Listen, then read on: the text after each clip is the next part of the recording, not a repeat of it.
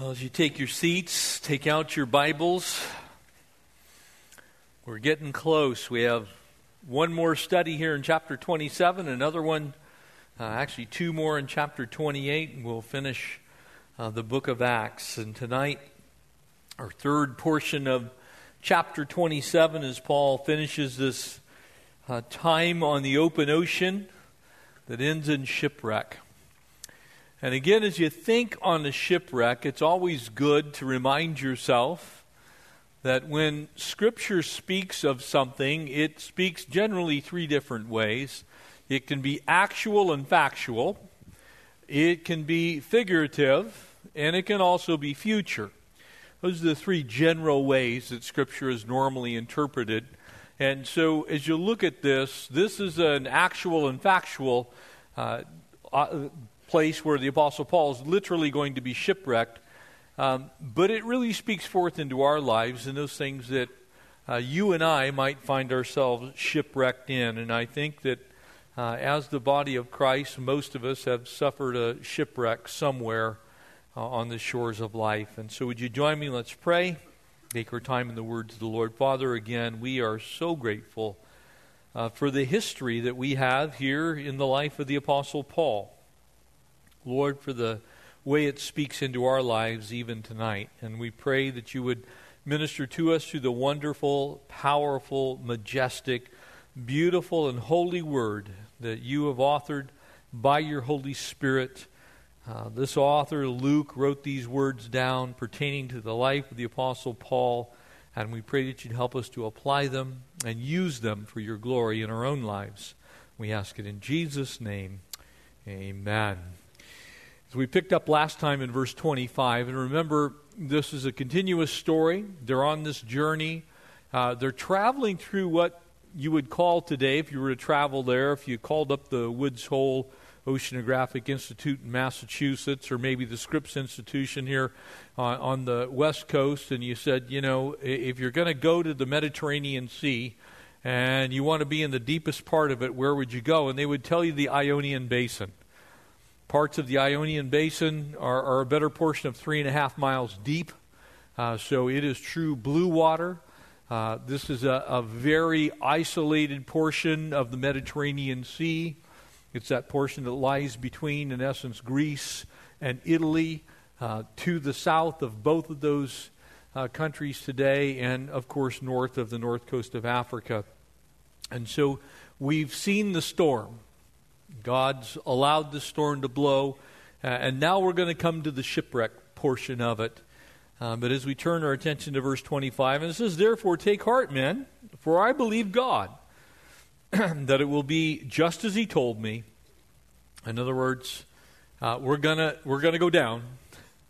However, uh, we must run aground on a certain island. So tonight we find them getting to that certain island where this is going to happen and it's the island of Malta. And so, as we now pick up in verse 27 in a moment, there's some lessons to be learned even from the shipwreck. Just as there were lessons in the storm, there were lessons in the perilous journey, there's also lessons in the shipwreck. And when you think about it, uh, it's my own personal conviction, it's my own personal contention that almost no believer, I actually haven't met one when I've sat down and talked with people, that haven't been shipwrecked somewhere. And, and, when you think of shipwreck, well, you know, I don't sail. I haven't been out on the ocean. I've never taken that kind of a voyage. That's not what I'm talking about.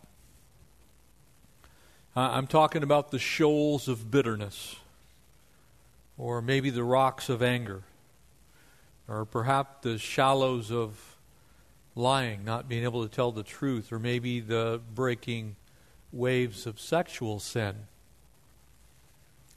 Perhaps the cliffs of financial stress, they just see, uh, they seem to you to be impassable. It seems like your boat's run aground there at the bottom and all you can do is look up. You see, shipwreck comes in a lot of different ways in people's lives. Shipwreck can be that place in your own life to where uh, you've been sailing on a very rough journey in life. And you find yourself in a place that you didn't choose but the circumstances of the storm have perhaps driven you there. And as the storm has driven you there, you now find yourself helplessly aground in that spot. And all of a sudden, you cry out to the Lord because it's there that He meets us on the shipwreck shores with everything that we have need of. He, he steps into that situation and begins to minister to us in our deepest times of need.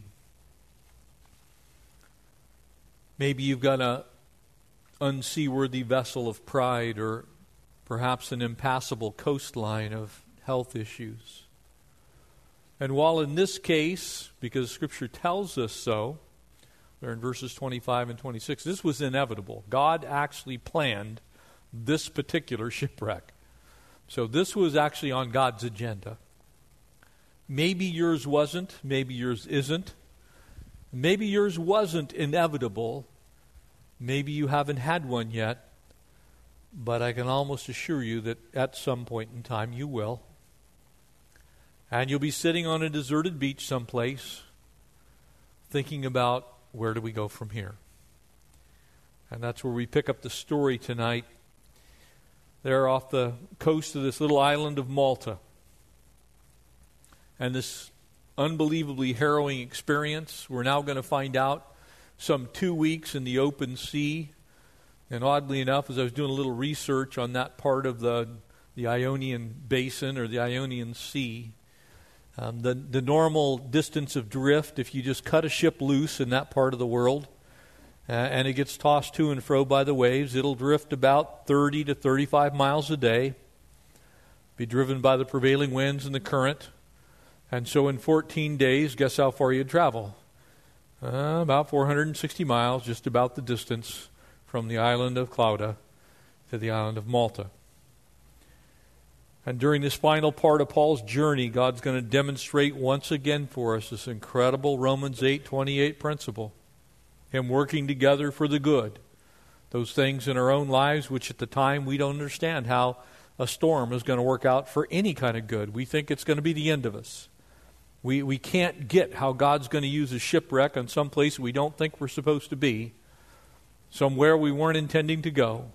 We, we can't see how God's going to use that for good. But He does. And He's going to do that here in the life of the Apostle Paul, and actually, all of the over 200 people that are on this ship.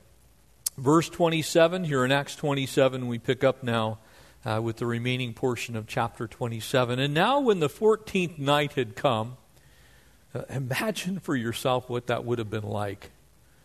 I don't know how many of you have ever been out in rough seas. I actually have been out in rough seas. Uh, my brother Carl was telling me about when he was he was on an aircraft carrier in this part of the of the Mediterranean Sea, uh, with waves high enough to come up on the flight deck of an aircraft carrier.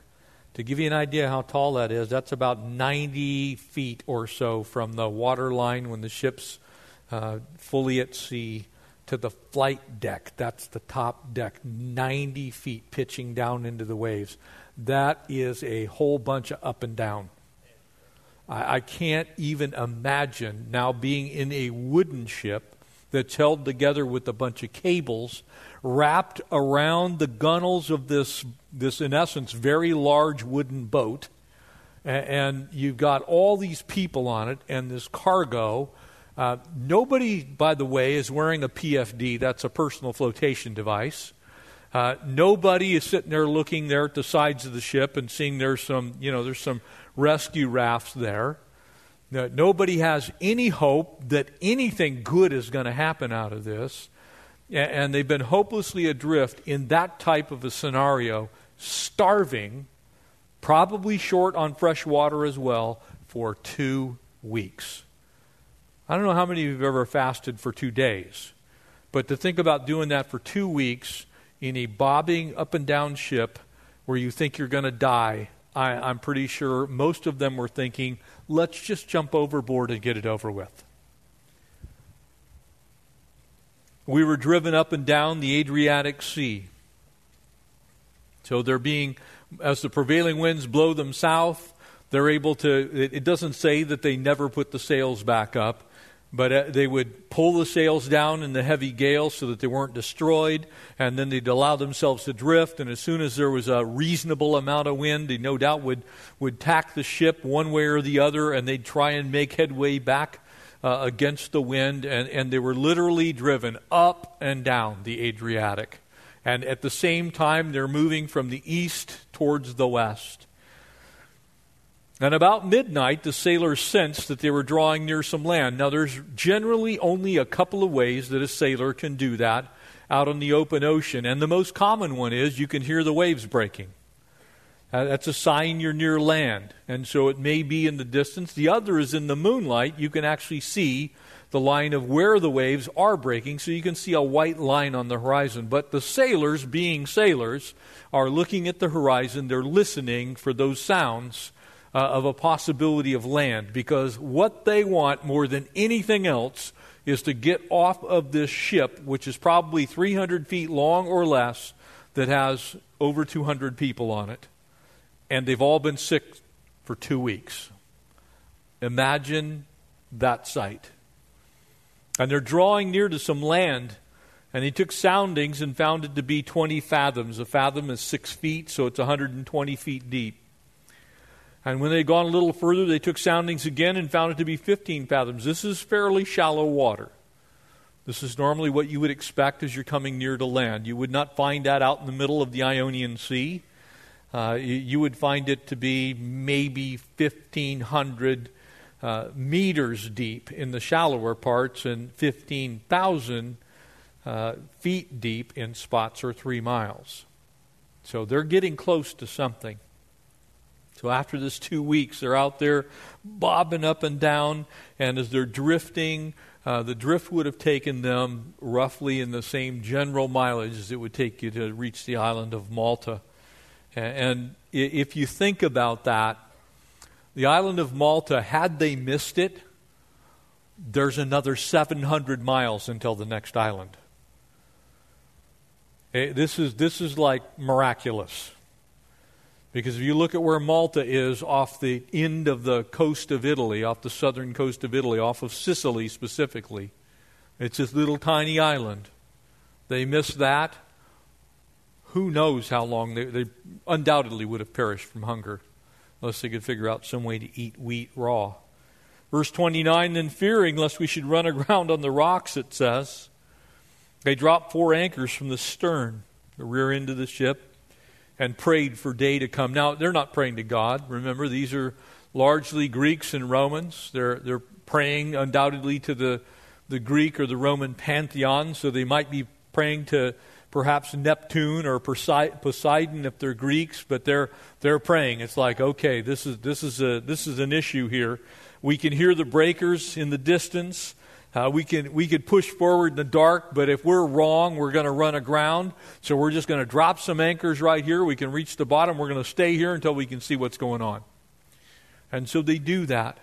And in essence, they, they've lowered a primitive braking device uh, so that it's going to keep the ships from running aground. And I want you to notice something here because it's really important for us as the body of Christ uh, to remember that, that there is our part and there's God's part. Uh, and we need to do our part.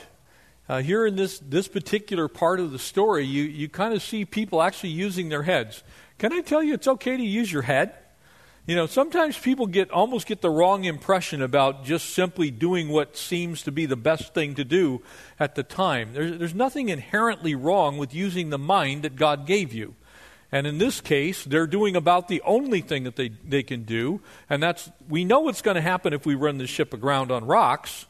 We, we can perhaps hear the breaker or maybe see the breaker line in the distance. So they do the right thing by throwing the anchor down. And there's no record here that the Apostle Paul says, no, let's, let's keep going because God told us to run the ship aground. He's not hyper spiritualizing it. Can I speak to you for a moment? Please don't hyper spiritualize things. I talk to a lot of Christians that there's an obvious answer drop the anchors. And they say, well, you know, that's not faith, brother. We'll just keep going.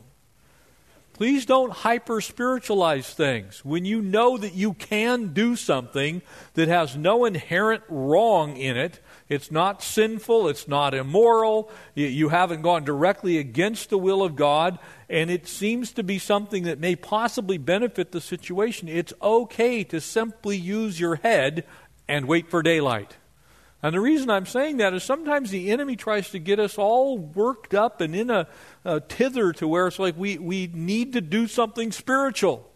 So we'll just keep drifting. The Lord tells you to throw down the anchors. Throw down the anchors.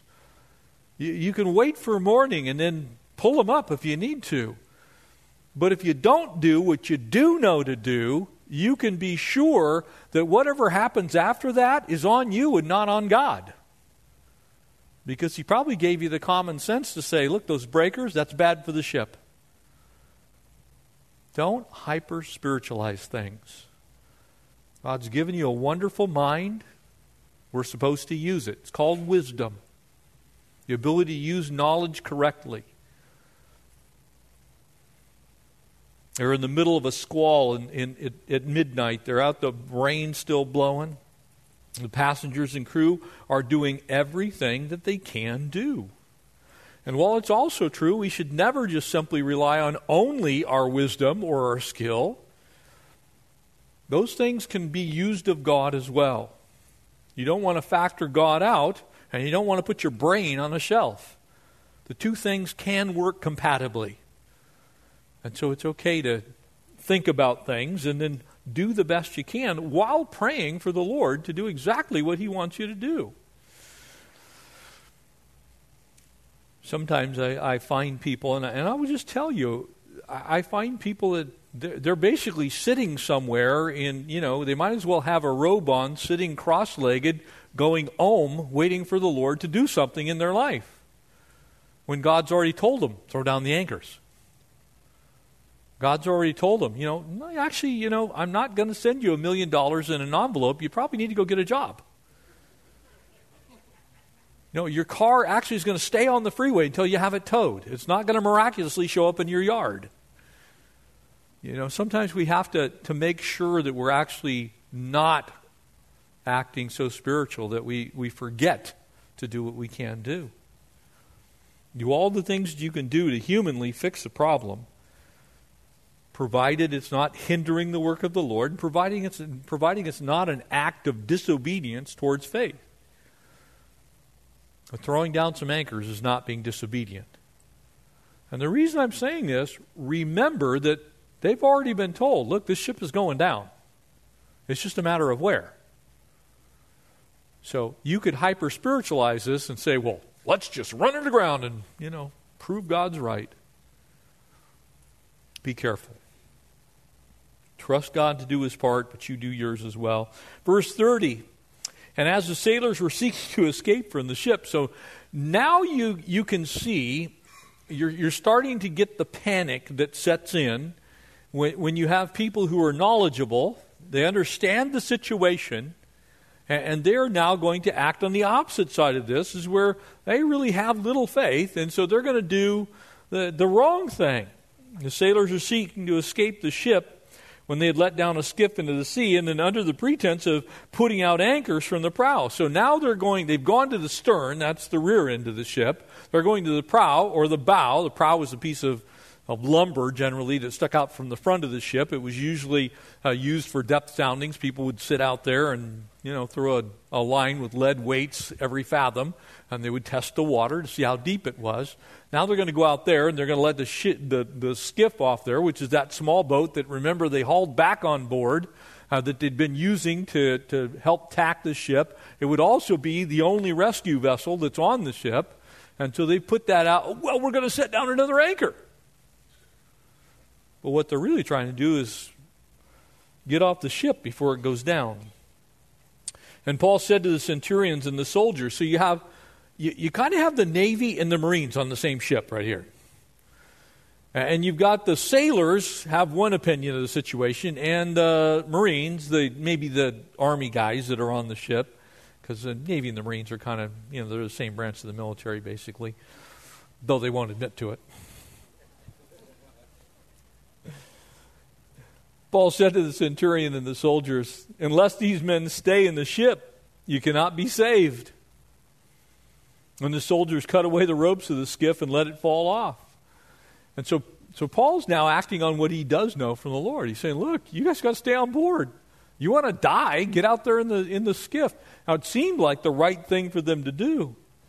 And Paul's discerned their real intentions, so he's using some spiritual discernment here while at the same time acting on the information in an appropriate way. And so he alerts Julius, the, the, the centurion, and the soldiers now are getting kind of wind of the plot, if you will. Perhaps he felt that God's purposes in this imminent shipwreck included the presence of these seamen. We don't know exactly what Paul was thinking. But you can almost see how God now has put Paul in a position of authority. You know, God has a way of exalting who he wants in leadership. And it's a pretty amazing thing when you watch it happen in real time. Because you have the experts, and you know that an expert actually is defined as a washed up drip under pressure, right? That's an expert. Right? So you, you, got, you got the washed up drips under pressure that are actually in charge, but you have the Apostle Paul, who is the person who's actually now hearing from the Lord and is exercising wisdom. And so he kind of has the best of both worlds. And so people are starting to listen to the Apostle Paul. Remember, he's made some predictions about this, and guess what's starting to come true? The word of the Lord. They're starting to see that there's something different about this guy, Paul. You're going to find it as you walk with the Lord. You're going to live long enough for people to come back and say, you know what, Jeff, you were right. You did hear from the Lord. I, I've, I don't even know how many times I've watched this happen in my own life to where I've spoken the word of the Lord to somebody. I'm going, you know what? If you stay in that relationship, it's not of God. And if you stay in that relationship, it's going to work out really poorly for you because you're doing exactly what God's telling you not to do, and you're doing it anyway. And people are going, oh, I just can't believe you'd say that to me. I'm actually not. The Word of God's saying that to you. Well, I'm just, I'm not going to do that. And I'll say, well, that's your prerogative. You can do whatever you want to do. I'm not here to force you to listen to God, but I'm telling you what God's Word says. Thus says the Lord, in other words. Here's what the Bible actually says. What you're doing is, God has a problem with it. And all of a sudden, you were right. It didn't work. He broke my heart. She broke my heart. There was no commitment in the relationship. I thought it was going to work out because, you know, we actually got an apartment together. Look, any two people can get an apartment together. Married, it does not make you. In love, it does not make you. So, my point is, God's starting to make very clear that the Apostle Paul is getting his information from someplace other than the sailing manual. He's getting it from the Lord. Soldiers' plans are derailed. The sailors' plans are derailed by the cutting off the light boat. They're, they're all sitting there now, in essence, stuck with this crazy Apostle Paul who, unfortunately for them, has proven to be absolutely correct. They shouldn't have left. They should have stayed on land. They've got now they've now endured the storm. And so we see how the storms and the shipwrecks are used of the Lord to test our faith. These people, whether they know it or not, are getting a very clear and a very wonderful view of what it takes to live your life by faith. This whole time, the Apostle Paul is sticking to his guns. He's saying, Look, God said, I believe that's what's going to happen, and that, in fact, is what's happening. So if you do something else, you're, you're going to suffer the consequences of it. Family, if you stick to the Word of God, you will not ever be proven wrong, and you won't have to apologize for it later. Very often, I find people wanting to give other people counsel and they veer off into secular psychology or they veer off into what could be opinion or business advice, or they veer off into the emotions of family dynamics, or they go someplace other than the Word of God, and they live long enough to say, you know what? That didn't work out so well. When you stick to what the Word of God plainly says, you will never have to apologize for it, and you will never be wrong. So if you want a secret to giving people good counsel, tell them what the Word says.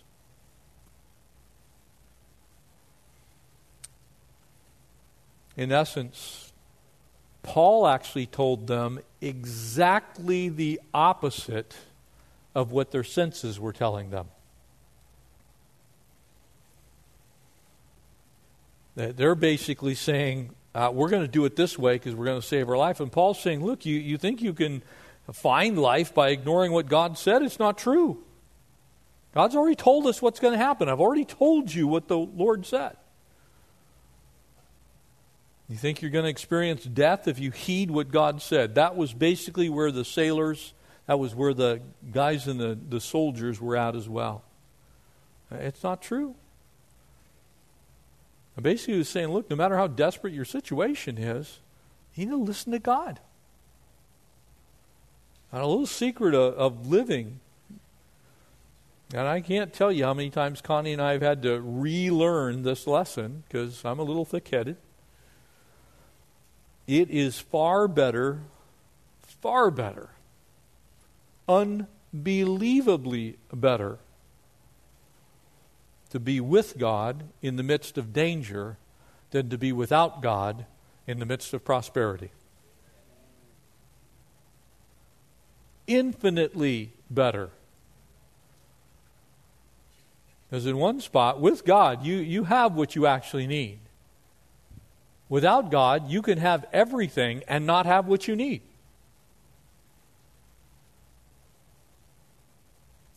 Stay with the Lord in the ship. If he's going to put it aground, it'll be aground where it's supposed to go aground. If he wants it to go down, no amount of your wrangling is going to keep it from going down. I, I, have lost track of the number of times when I've been counseling with people and they'll talk about some situation that apparently has a dire end. And I can look at the situation and I can tell because that dire end is going to come because the whole situation is not of the Lord. And you can see it clearly that God's trying to take this situation and put an end to it. And the amount of time and effort and energy that's spent trying to keep a already dead thing afloat is mind-boggling. Only to eventually have the ship go down. Look, if God's trying to put your ship on a beach someplace, let him put your ship on a beach someplace. He's got a lesson on the beach. He's got a lesson from the shipwreck. If he's not, and you know for sure that the Lord is guiding you someplace else, then by all means, pull up the anchors, unfurl, unfurl the sails, and, and start plotting another course. But if God's told you, look, this thing is done, this relationship is over, You've got to give up on this business enterprise. You've already lost your life savings. You keep pouring money into it and the people you're in business with are not believers, and you are unequally yoked to them, I, am watching the ship go down, and I know where it's going to go. And oh, well, I just got to keep it up. No, you don't. Sometimes the best thing you can do is say, God, you need to put this ship on a beach because I need to start over. Verse 33 And as day was about to dawn, Paul implored them all to take food, saying, Today is the 14th day, and you've waited and continued without food and eaten nothing. And again, they were probably rationing. I, I doubt that most of these who were not believers in the Lord were fasting, though it's possible that they were fasting uh, because of the Greek and the Roman gods that they were praying to. Uh, therefore, I ur- urge you to take nourishment, for this is for your survival since not a hair will fall from the head of any. Can you imagine? The whole crew is probably about ready to throttle Paul. It's like, what do you mean a hair's not going to come off our head? If mine gets wet, hairs come off my head, so it wouldn't have applied to me. But, but it, he's basically saying, look, you guys are going to be fine. So eat up. It's going to be okay. You're going to need some nutrition to get to the shore. I got you.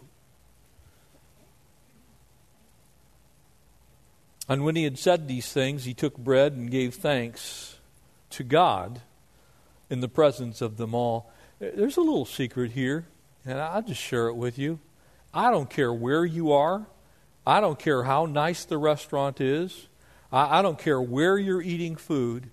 In Jesus' name, it's one of the few times when we actually have a reason to give honor to the God who's provided for everything that we have.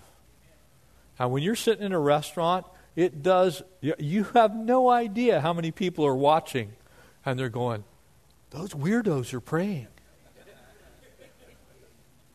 like crazy people over there, They're like bowing their heads and everything. Give thanks to God and pray out loud in Jesus' name. Amen? Look, the waiter or the waitress will wait. That's why they're called waiters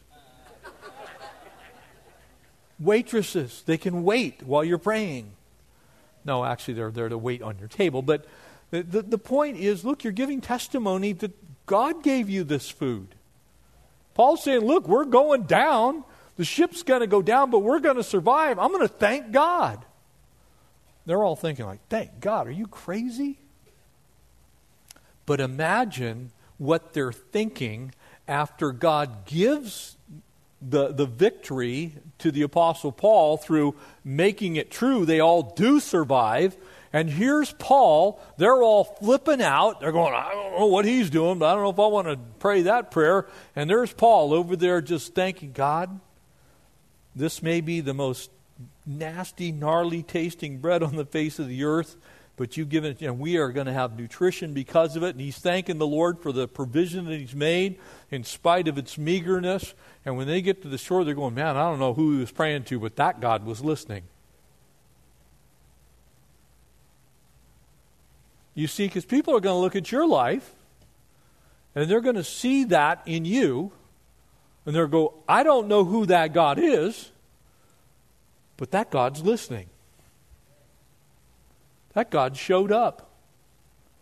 I've never seen that family without want. We need to be bold about our witness.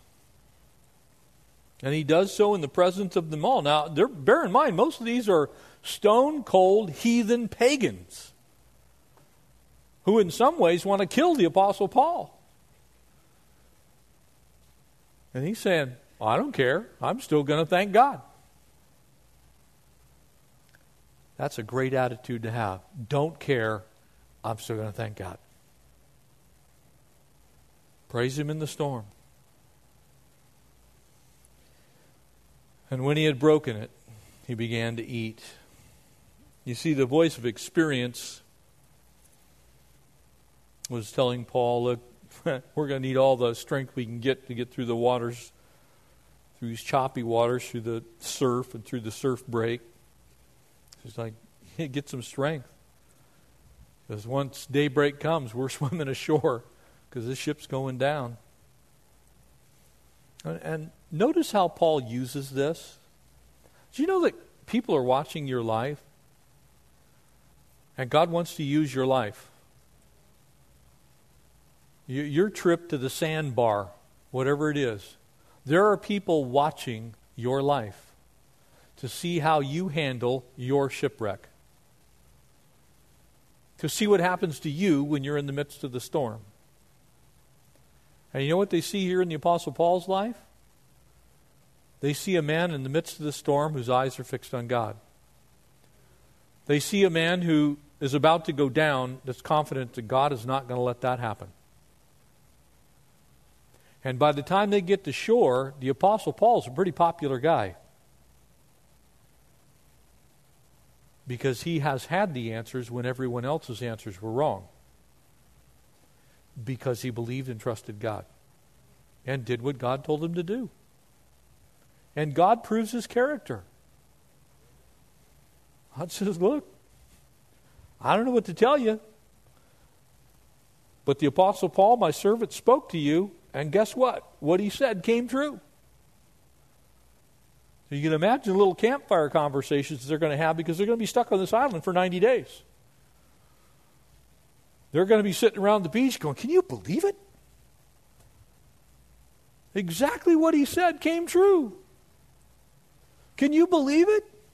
He thanked God for that moldy, yucky bread that we ate before we got to shore. And oh, by the way, when they get to shore, they're actually going to be helped. So Paul's right, and God's using him. And by the way, there's no indication here that Paul was trying to celebrate communion with a bunch of heathens. Being as he passed along communion to the church and he said, don't partake in an unworthy manner. So he's not going to be, you know, asking everybody to celebrate communion when they don't even know what that is because they don't have a relationship with the Lord yet.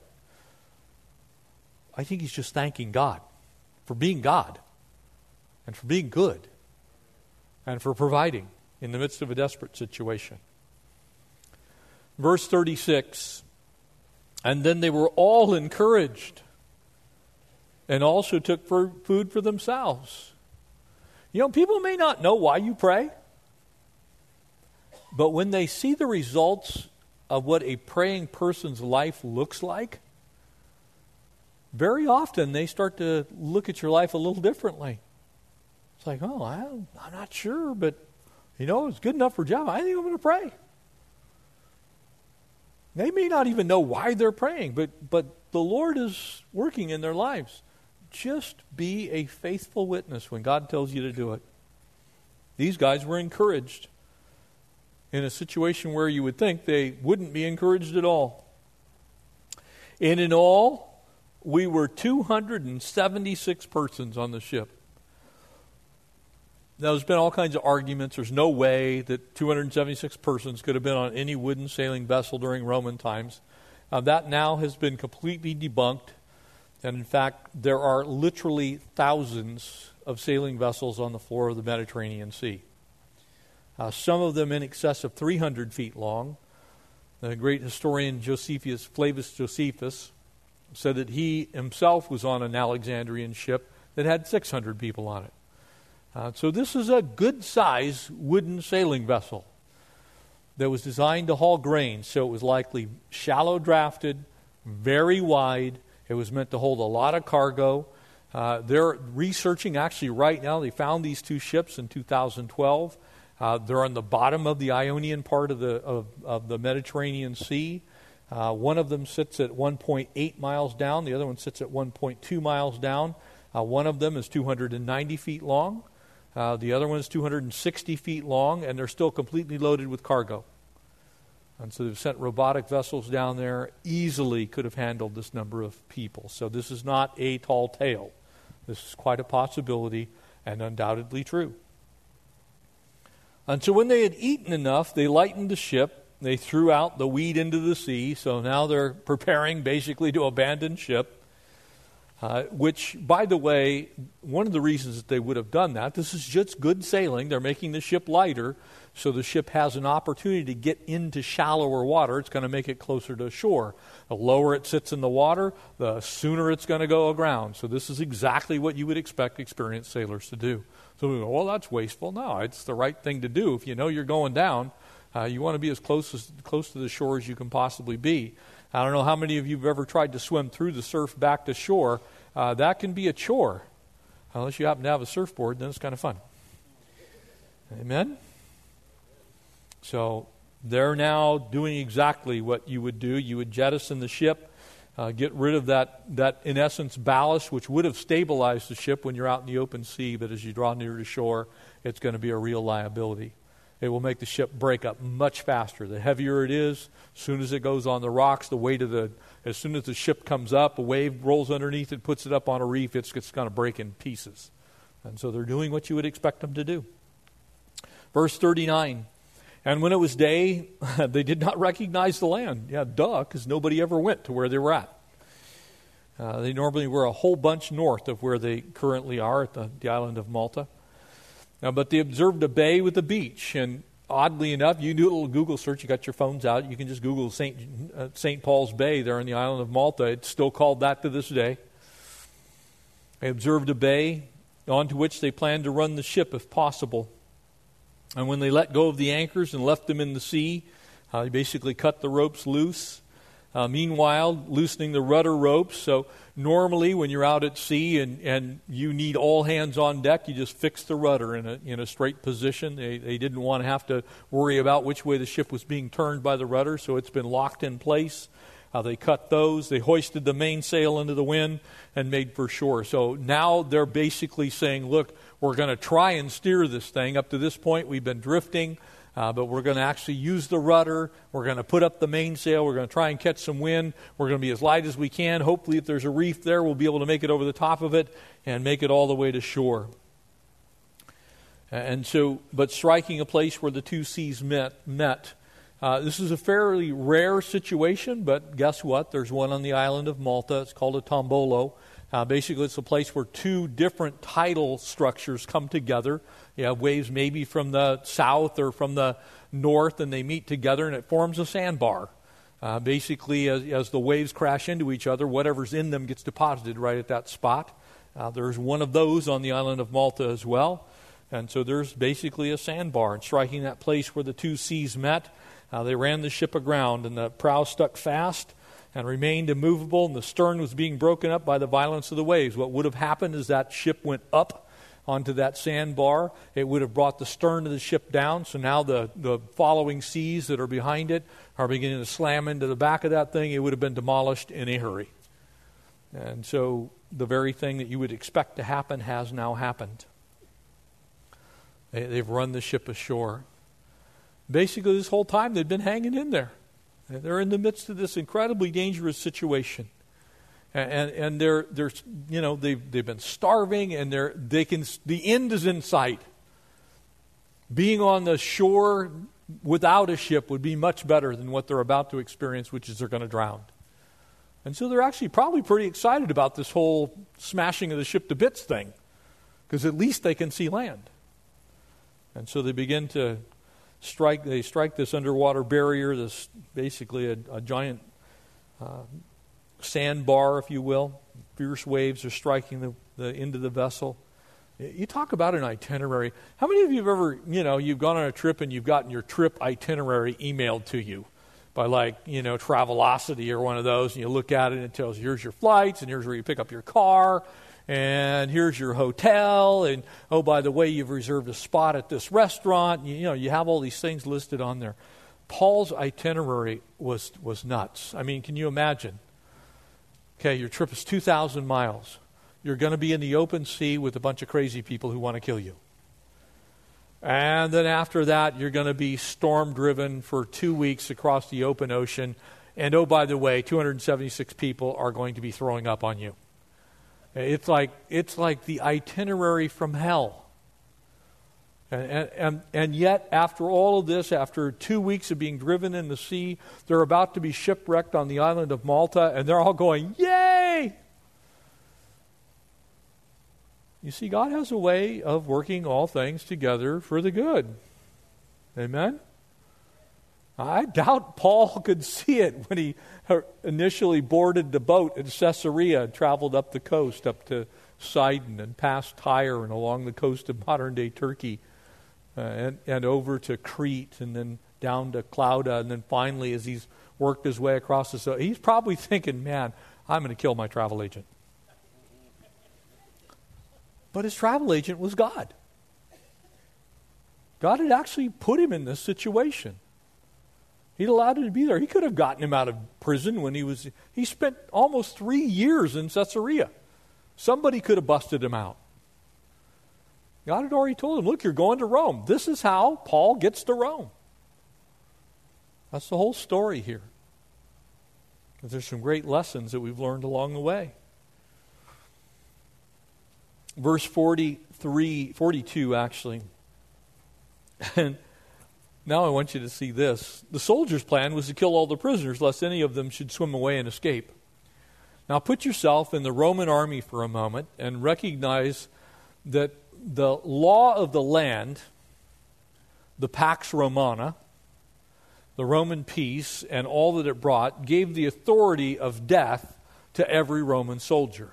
And so, if you were given a task and it was to guard a prisoner, and that prisoner was facing charges someplace, you would have to face the exact same penalty as the prisoner if the prisoner escaped. So, because these prisoners had a death sentence on them, in essence, you talk about having a really bad itinerary. Now, the Apostle Paul, having made it across this incredibly perilous journey through the storm and on the shipwreck, is now going to be murdered by the very people that were supposed to take him to Rome because if he gets away, they're going to have to die in his place. Paul's thinking to himself, man, this is just never ending. Dereliction of duty, they're, they're going to kill me. Their reaction would have been correct according to Roman law. But the centurion, verse 43 says, wanting to save Paul, kept them from their purpose, and commanded that those who could swim should jump overboard first and get to land. And the rest, some on boards, some on parts of the ship, and so it was that they all escaped safely to land. And so, once again, here's another faithful Roman centurion that steps into the situation. These captains of a hundred that uh, constantly are seemingly in view, not only here in the book of Acts, but really uh, throughout the history of the church. There always seemed to be kind of that one centurion that was willing to do the right thing. And no prisoners escaped. And God, God knew what was going to happen. I mean, where are they going to go? Uh, pull out a map when you get home and look at the island of Malta relative to Sicily, the end of the Italian mainland, the Italian peninsula, if you will uh, and look at this little tiny island and go, where are they, they going to swim that? You know, if you look at that 22 and a half miles across the English Channel, uh, the 24 miles or so over to Catalina, you know, people try and swim that, they die. Uh, it, it's, it's a whole lot further than that from Malta to Sicily. And if you're talking about Africa, you're talking about 240 miles. So the only place they can go is to that island, and surely God knew that. Well, culturally speaking, it's kind of an interesting thing, but Paul uh, is on this journey with a bunch of Greeks and Romans. Uh, and, and here's kind of an interesting little twist on it. You see, the Greeks and Romans believed uh, that if you were if you were a Roman, uh, you you would have believed that Neptune had something to do with this. If you were a Greek, Poseidon had something to do with this. But one of the ways that they tested to see whether you were innocent or guilty of a crime, in other words, you were put on trial, was they hucked you into the sea, and if you survived, you were innocent. So this Roman is actually giving Paul another trial by throwing him into the sea, because if he makes it to shore, he's basically verifying what Paul has already said, which is he's innocent. So he's kind of appealing here a little bit to both the Greeks and the Romans by saying, look, if we make it, does not our gods say that we're innocent if we survive? But if we die, then we got taken by Neptune or Poseidon. And so Paul kind of steps into that place. Remember when he was on the Areopagus he, he, begins to speak to these guys who are having this uh, incredible conversation about uh, philosophy, and he looks and he says, "Who's this God? That this this little niche right here, doesn't it? That says to the unknown God. I want to tell you about the unknown God." And so now he's out in the middle of the Mediterranean Sea on this little tiny island. Go, I want to tell you about the unknown God. Because Poseidon let me go, Neptune let me go. And oh, by the way, that God I was praying to isn't those two guys. It's another way for him to speak into their lives. And finally, as we wrap this particular chapter up tonight, there's four things that I think we can get from this uh, really rough journey. And they all begin with R, so remember you can download these slides from the internet. You don't have to copy all this stuff down. We've done that for you. the first thing is Paul began this arduous trip to Rome, and it's really going to take chapter 28, it's going to be part of it as well. But there's, there's four good things here. One thing is you've got to recognize the presence of God all day, every day, and in every way. There, there's no place that you can go, there's no thing that you can get into, no storm, no shipwreck, no perilous journey, no part of life that you are ever outside of God's scope of influence. So you have to recognize that He's always with you. Whether it's a dark time or whether it's a you know a wonderful, glorious time in life, God is always there. If you're here tonight and you're a believer, He will never, not ever, leave you, nor will He forsake you, says the Lord. You have to recognize that. That's a, that's a way of living that you have to consciously uh, make sure that you're implementing. Because Satan's going to try and convince you God's not there anymore. And by the way, I'm not chastising anybody. That's just one of the ways that Satan works. He tries to convince you that God's either not there or he does not care anymore. Somehow you've ended up on God's naughty, not nice list. You know, God's got a list, and somehow I ended up on the naughty list, so I, God doesn't care about me anymore. God always cares, He's always there. A second thing, and you see it here, you, you can rely on the people of God. We're going to see how God has people in Paul's life all the way along this journey. Now, it's not all of them, and it doesn't even mean that they're all Christians. But it does mean that God's quite capable of influencing people to come along and be exactly what you need when you need it. So you can rely on Him to work in the lives of people and to bring them along at just the right time. He's going to put them in your life. He uses a Roman centurion. He uses the captain of the guard. He uses the captain of the ship. He's going to use the people on the island of Malta. God's got plenty of resources. And you can rely on God to use those resources, those people. A third thing rest and trust in the promises of God. Rest and trust in the promises of God. God made promises to the Apostle Paul as he began this journey, right? I got this. You're going to Rome. However, your ship's going down. But don't worry, you're going to make it. Those are promises. Now, they may not be the kind of promises you want to hear from God. I'd prefer that God didn't tell me I'm going to have a shipwreck, or that I'm going to be in a storm, or that I'm going to have to take a perilous journey. But if God tells you that He's going to do something, for instance, when He promises you that He will not leave you or forsake you, He means that. You can rest in it. When he says, he promises to you that all things indeed will work together for the good because you do love him and have been called according to his purposes as a believer, you can rest in that. You can trust him on that. When he says, I know my thoughts towards you, says the Lord, and they are good, they're not evil, but they are a future and a hope, you can rest and trust in that. So when God tells you something, you can rest and you can trust, even when what your eyeballs tell you is, my ship's going down. The storm waves are blowing. My life's coming apart at the seams. You can still rest and trust that God is able to accomplish what He has said He is going to do. He will complete that work that He's done in you unto the day of Christ Jesus. He is able to keep them that are committed unto Him.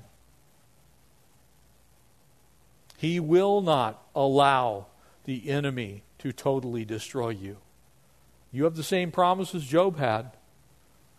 Now, you may not want those promises because that promise is nobody can take your life but God.